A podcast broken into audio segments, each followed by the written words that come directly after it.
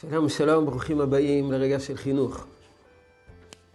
סדרה שעוסקת בתחום המידות, דרך ארץ שקדמה לתורה. לאחרונה עסקנו בקנה לך חבר. ואפילו הזכרנו את דברי הרמב"ם, שכדי לקנות חבר, הדרך היא שתעשה אתה את הצד הראשון.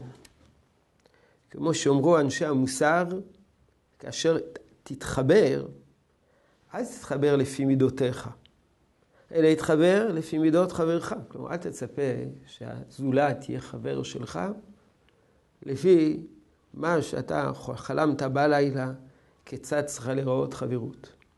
אם אתה מחפש חבר, אתה תצטרך להיות חבר כפי שהוא מצפה ממך. מתוך תקווה שזה גם כן יהיה הדדי. על כן, נדרשת השקעה גדולה כדי לפתח חברות. קנה לך חבר. לקנות. זה לא בא בחינם, זה לא יורד מן השמיים. יחד עם זה, אנחנו לא רק רוצים לחנך את ילדינו לקנות חברים, ולהיות בחברה, ולהשתלב בתוך החברה, אלא אנחנו גם רוצים לחנך את הילדים שלנו להיות עצמאיים בתוך החברה, לגלות עצמאות.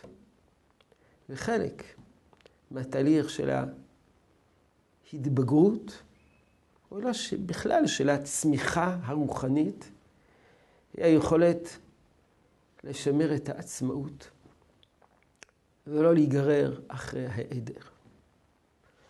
להיגרר אחרי העדר זה שיא החברות.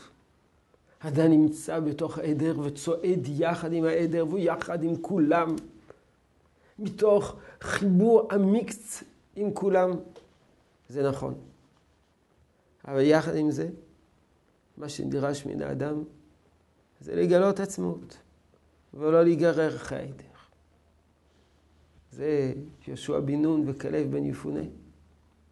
חבורה של נשיאים, חבורה מגובשת של מנהיגי העדה, ראשי השבטים, שנוסייצים לארץ ישראל, וכולם נופלים באותו חטא, למעט כלב בן יפונה וישוע בן נון, שרוח אחרת עמם. היכולת לשמור ולהיות נאמן לרוח אחרת מהסביבה, זה היכולת לשמר על עצמאות בתוך החברה. להיות חלק מן החברה ולשמר יחד עם זה עצמאות. אצל אברהם אבינו, זה יותר מזה. אברהם העברי. כל העולם כולו מעבר אחד, והוא מעבר השני. אברהם העברי. להיות מסוגל להיות עם רוח אחרת מול כל האנושות.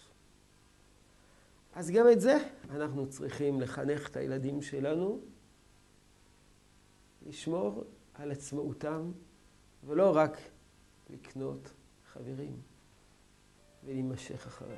יהי רצון שתשרה ברכה בעבודתנו החינוכית. שלום ושלום.